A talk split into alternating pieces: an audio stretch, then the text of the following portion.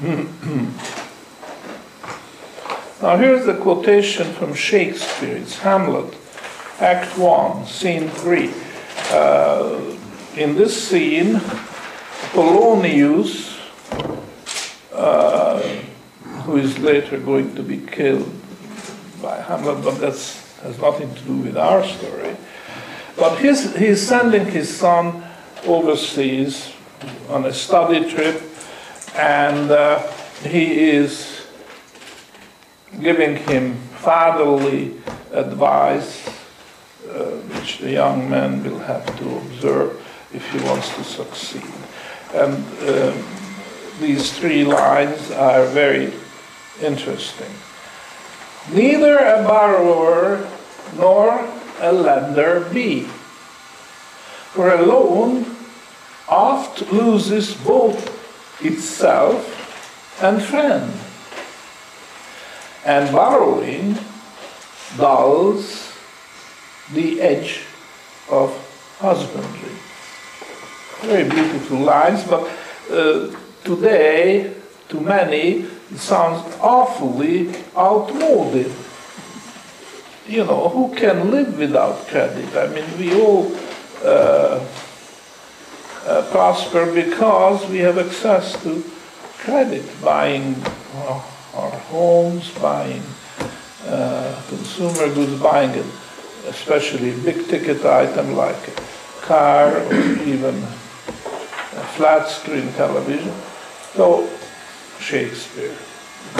What did he know about television? What did he know about that? But actually, I think this was a very deep insight. Because what Polonius is telling his son uh, is not that you never borrow and never lend. That's not what he says. What he says is that borrowing and lending is an art you've got to be an expert. Not just the banker who lends, but also if you borrow, that's fine as long as you know what you are doing. You, you have to be an artist to borrow. And then it's all right.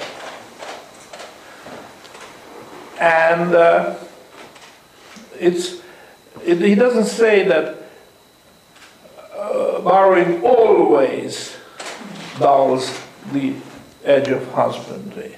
No, because if you're an artist, then you can put it to the best use, and then you will prosper. And even more important than these considerations is the fact that in real bill circulation there is simply no landing and no borrowing. I'm not suggesting that Shakespeare uh, anticipated Adam Smith and uh, all this. But I think there's a deep uh, wisdom in this that landing and borrowing is not the only source of credit. Watch out, there are other sources, in particular, consumption So I offer it to you for whatever it is worth uh, to consider this wisdom in Shakespeare, which uh, personally I like very much. Hmm. So, as a consequence, because credit arising out of consumption is very different from credit arising out of uh, out of uh, savings. As a consequence, the uh, the rate of interest is going to be very, very different from the discount rate. So here is the discount rate and here is the rate of interest. Normally, the interest rate is the higher of the two.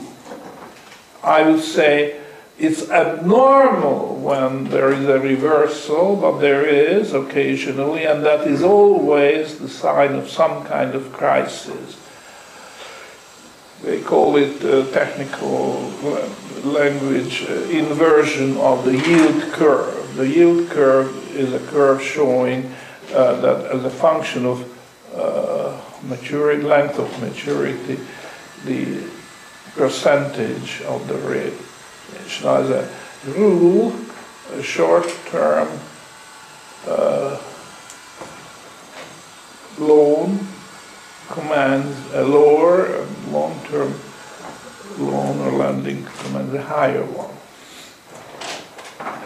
But when the system is overextended, the yield curve could invert. So this is the normal yield curve. Starts from zero and it rises. So this is maturity, call it capital T for time, and this is percentage. And as you go out in time to maturity, maturity you have to, and that's, that's of course uh, a consequence of the nature of business because there are more risks involved if the maturity is extended, less risk if it's shortened. So this is the normal thing. Now, what could happen is that the yield curve inverts, shoots up for short term and then it peters out. You know, and that's called the inverted yield curve. That's always a red flag. That's always a dangerous signal showing damage. It's, and it's unnatural too, because how come that uh, for a longer maturity you pay a lower rate of interest? Well, the explanation is that there's such a tightness in the short term end of the market, of the spectrum, that it's very dangerous because you know there's a lot of toxic paper and you won't land on short term unless the borrower takes on the risk in the form of higher interest. But that's abnormal. In any case, normally the interest rate is or must be higher than the discount rate.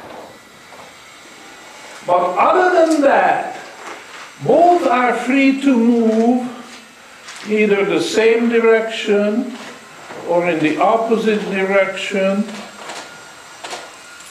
because they are governed by completely different considerations. The propensity to save in the case of of interest, propensity to consume in the case of the discount rate.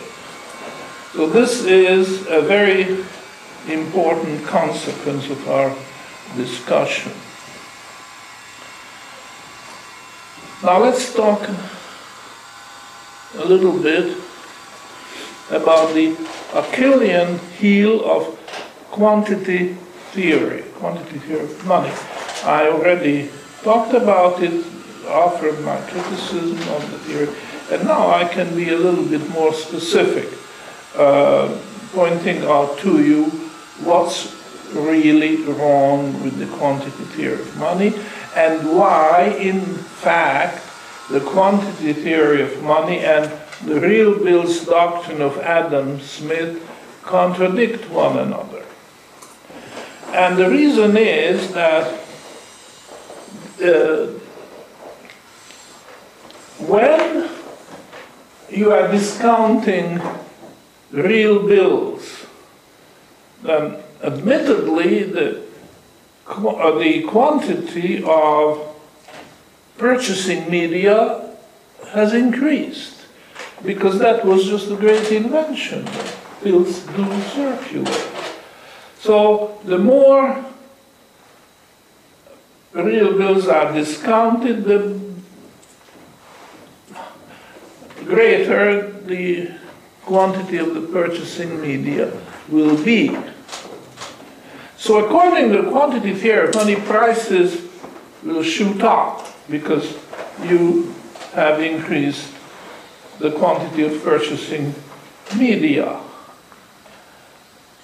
But that's just the wrong way to, to think about it. And why? Well, the reason is that, sure, the quantity of purchasing media increased by the amount of newly discounted real bills. However, however, just as these new real bills arise, so do the quantity of goods in the market. Because a real bill is discounted only if somebody wants to produce some good that is in very high consumer demand. So the two rise and falls together. The quantity of purchasing media and the quantity of goods in high consumer demand will rise and fall together because uh, these uh, real bills will expire and they will expire just about the time when the maturing uh, semi-finished product become finished products and hit the market. They are in the hand of the retail merchant, and the consumer has been waiting uh, for, uh, for them eagerly and will buy them. So at that time, the consumer removes the good from the market. They are no longer offered in the market, but the bill will expire about the same time. So they also fall to, not only they rise together, but they also fall together. So the quantity theory of money is not valid if the real bill discounting follows the rules, which is that you've got to have a good in high consumer demand in order to discount bills. And once that happens, the quantity theory is not predicting correctly uh, the price level. Now this is, uh, time flies, um, there is the next excerpt from this uh, second greatest history, but starts bottom of page five. Let me go through this as well. And, and I cannot skip this because this is very germane to our story. One day the weaver's loom broke down, and upon examination, he found that it was beyond repair. He couldn't make repairs. He needed a new one.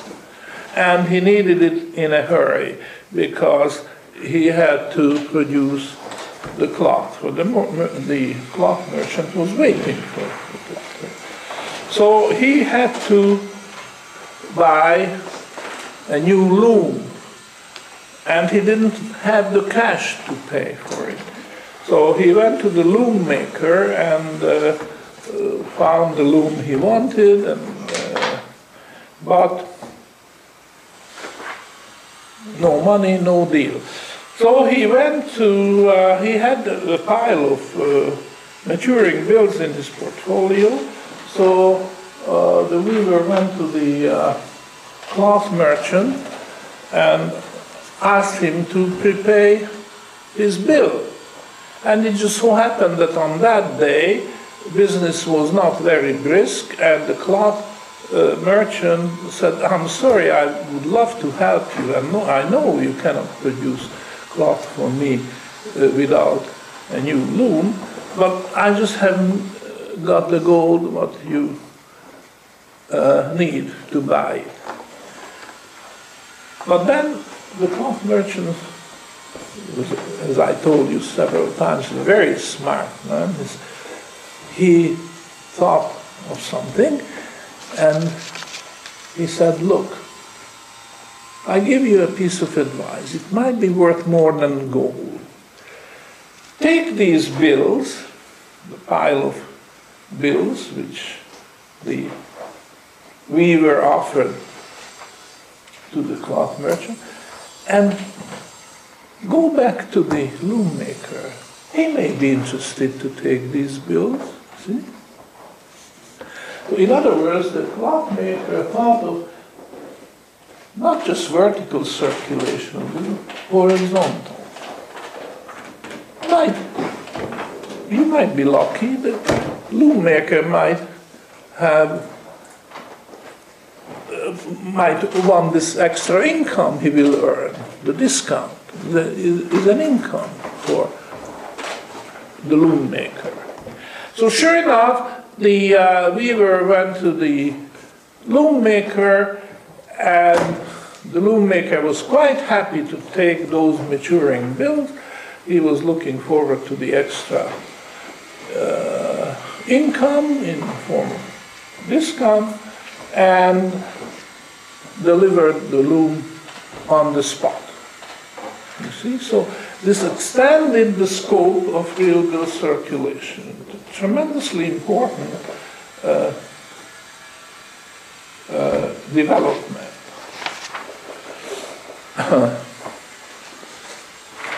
so, to continue the story, next day, as it happened, the uh, cloth merchant to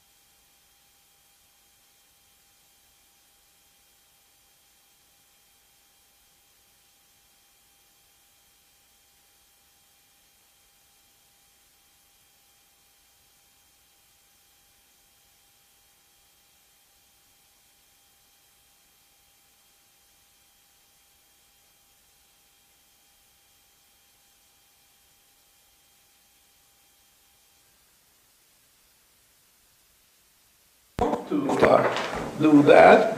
However, I, I just passed on those bills to the uh, bricklayer. I, I'm working on an extension of my loom factory, and uh, I had to pay the bricklayer, and uh, he uh, was happy to take those papers off my hand. So, go to the bricklayer perhaps he'll, you can make a deal with him. And this is what the Clarkmer said, to hell with it, I'm not going to chase my own papers. Uh, I, uh, I'm not going to go on a wild goose chase. Surely they will come back home to roost in their own good time. When the paper matures, they will come back. So I'm not going to chase him. I'm doing something more clever than that. And then, as, we, as he was going home, still carrying this heavy bag of gold coins, he passed the mill, the flour mill. G. Why not see the miller? So, again, an example of a horizontal circulation. He went to see the miller and said, look, I've got this, this uh, pile of gold, and I would like to buy the paper you, ha- you have drawn on the baker. And I offer you a good, good price. And the miller was very happy because he could use the gold. And the deal was done. You see? And this is another big step. Because the,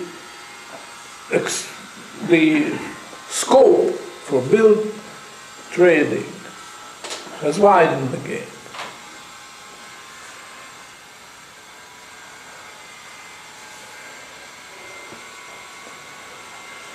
And he even quipped, he said jokingly, You know, I got tired of carrying my heavy cross of gold. It's your turn now to take up the burden, he said to the miller.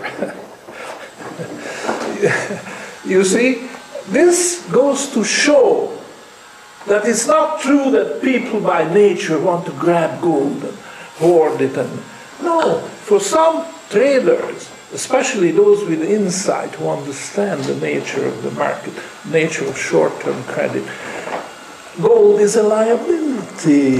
You want to get rid of it.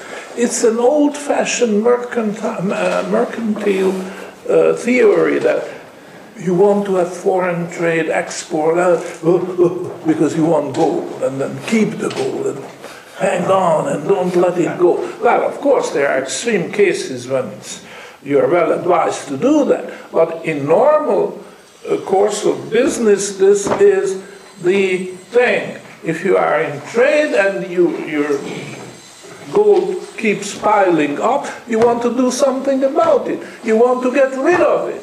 You will pick the best paper, best real bill in the market and buy them because this is an earning asset which still matures into gold. You see? So, I guess I, uh, this is a point where I would stop, and then after 11 o'clock we'll continue with another lecture. And but if you have questions, perhaps let's ask Okay, it. I think, uh, yep, reading. Uh, Professor, you were more than kind uh, in your description of Oral Skate that we did such a good job. I don't think we did such a good job. I don't think I did a very good job because it was, my excuse is that it was, I was really not very well prepared. So I would appreciate another opportunity to refine the display, put a little more uh, subtlety, a little more stuff, some things that we should do up there. I would like to, for example, play out a cash-only society. How every transaction needs to take place, how every player has to reach into his own pocket to pay the next one.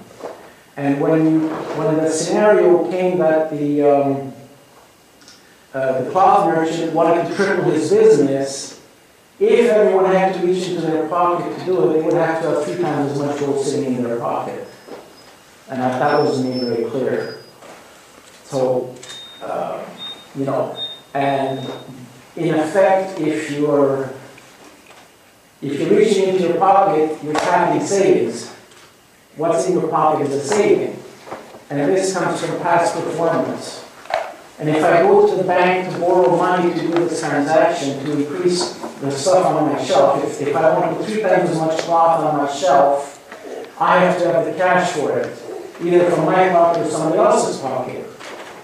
But with the real deal, I don't need to do that. I'm No. I'm reaching into the future in anticipation of what will come 30, 60 days down the road and use that to uh, finance this whole deal. So if it, you know, if we have an opportunity to do a little, to do this skit, again, I'd like to improve on some of this stuff and, and go a little more subtlety and, and show some of the big benefits. Because we kind of cut in the middle, credit was already there.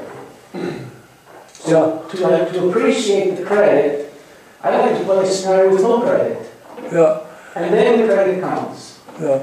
And then, of course, it becomes uh, apotheosis of the credit is when it spreads out and does all. Okay, well, not today. That's But, but what about tomorrow? well, maybe when I have my talk, Oh, yeah, okay, when you have your talk, I would like to. you uh, fit it in somehow. That's Either, what's either we, we can go, the guys are not even necessary, you know, I can just say it. Okay. Thank you, that would be a very good thing to do. Yes, I have a question, and be a little bit more abstract, based on uh, previous discussion with you about the discount rate. There's only one discount rate which applies across the whole market. But I I keep thinking, you say the cloth will fly and bricks will not fly. Is there not a continuum with bread being probably the highest, because everybody has to eat every day, to maybe uh, restaurant food, to clothing, to iPods, you know, and, and some, and so is there a, a spread between the published discount rate and each, each kind of bill? Does it have a spread off of the, the general discount rate, or how does that work? Well, brick is not a good example because bricks don't fly. However, bread does. So a better example is comparing the uh, travel of cotton to the market and the travel of wheat to the market. So if there is a different discount rate in this river from that river, then there will be arbitrage.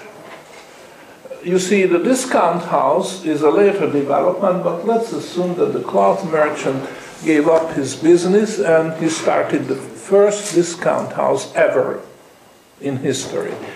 And then uh, this former cloth merchant would see that difference in the discount rates, right? And uh, you understand that a higher discount rate means a lower price for the bill and vice versa. And this is a seesaw. Okay. So he wants to take advantage of this discrepancy of the difference in uh, the discount rates. And he will buy the cheaper real bill and sell simultaneously the more expensive one. Now he might have to, let's assume for the sake of argument, the discount rate is higher in the cotton chain and lower in the grain chain. Now, since the discount rate is higher there, the- these are the cheaper ones. So what will uh, the guy do, the discount house manager do? He will buy the cheaper one, okay? So he will go to the weaver or whoever has uh, these bills waiting for maturity and offers to discount. My my question is slightly different from that. I I get, obviously, if if there's mispricing, then arbitrage will correct the mispricing. Yeah, But you said that, and this makes sense to me, that the discount rate is a function of propensity to consume. What if there literally is a greater propensity to consume bread at this moment than cloth? Would it not be appropriate for bread to have a lower discount rate if the propensity to consume bread was higher? Uh, fine. Uh, uh, So it's a question whether the two discount rates will equalize on their own, or it will take arbitrage on the part of the discount house manager. Know, I mean, the discrepancy could be eliminated for several different reasons. But why would the discount house want to buy the bill of something that has a lower propensity to consume and sell the bill of something with a higher propensity to consume? No, no, that's not the reason he buys. He buys because of the discrepancy in the, in the price of, of bills. There are bills floating around in this chain, bills floating in that chain. And uh, in terms of discount rate, you can decide which one is cheaper. But if there's, if there's a lower propensity to consume cloth, then there's a greater risk that that class will not sell through. But that, uh, that immediately shows up in the discount rate, you see? So in other words, uh, uh, there is a natural adjustment and there is, let's call it artificial adjustment. The natural adjustment is almost instantaneous. If there is a real uh, uh, increase in propensity to consume bread, that will immediately show up in the discount rate. So i- there's a lag here. The discount uh, house manager, what he sees is already after the- there was a natural adjustment. Right. So, um, uh, you know, uh, what we do here is we oversimplify, but every theory is an oversimplification. And uh, we just assume that the, uh, what the discount house manager sees is after all the natural adjustments which have taken place already. Right. And then he takes this as his data and acts. Does the arbitrage, or if there's not big enough difference, then he stays away. Okay? So I guess my question is, if, if the propensity to consume cloth was decreasing, let's say it's March and people are not buying so much clothing because it's, you know, heading into summer, would, would those bills become less liquid? Because any, any cloth that's still left over in March may, may have a high risk that it won't sell until next year. Yeah, now, uh, you see, uh, you, you are assuming that uh, the propensity to consume uh, could deviate ve- very greatly from one market Right. and another. Uh, But in effect, this is not what happens in reality, because if the propensity to consume increases, this means that the consumer has more spare cash. And then the consumer will have to decide how to spend it. And if given a normal situation, statistically, it's reasonable to assume that some consumers will buy more uh, cloth and some will buy more bread. But it's unreasonable to, uh, to expect that uh, all the consumers will spend their spare cash on bread because they can only eat so much. And they need, need only so much cloth to get summer. In other words, uh, the, the uh, propensity to consume is spread more or less evenly. I mean, can you think of a, a real reason why somebody would buy twice or three times as much bread? No, no, what- what I'm thinking is, let's say the propensity to consume is a certain level, Okay. and the propensity to consume decreases. Then My the- theory is it would not decrease as much for bread as it would for cloth. Bread would still hmm. hold, it's cloth that would absorb the decrease That's possible. Because you That's, have to eat, but you don't have to buy new clothing. That's So if possible. that happened, if this declines, if this does not, then does this not deserve higher? Well, still, uh, it cannot be arbitrarily large. No, but, but, but a spread. Oh, there is a spread. And, and that, uh, I think it will be taken care of in normal course of business. I, I don't see this as a, a great uh, problem or uh, reason to dis, discount this theory. Uh, you, you might make improvements. Yeah, I'm only, I'm only just thinking that the, the improvement to the theory is that maybe you may have a slight spread for each kind of bill. So there's one discount rate and then there's a spread, uh, from, for bit, for, for, for bread, there's a spread for cloth, there's a spread for, um, No, But these are all small, and remember, this is not a static picture, this is a dynamic picture. So it's changing from day to day, and these uh, small spreads could even out. uh, I I guess, I guess to answer my own question, what would happen is if the propensity to consume cloth decreased, then the marginal uh, cloth merchant would stop buying cloth. And so there would be fewer bills in the cloth market. That that was what you said. Okay, so, so if there's a spread, the spread would tend to pull back up to wherever the, I get it, now it's No, that's we not. have a 10 Well, minute it, uh, break? Now, give it 15. Okay, well, we're, like. we'll come back in 15 Yeah. minutes uh, for the for the second lecture. Okay, 15 minutes.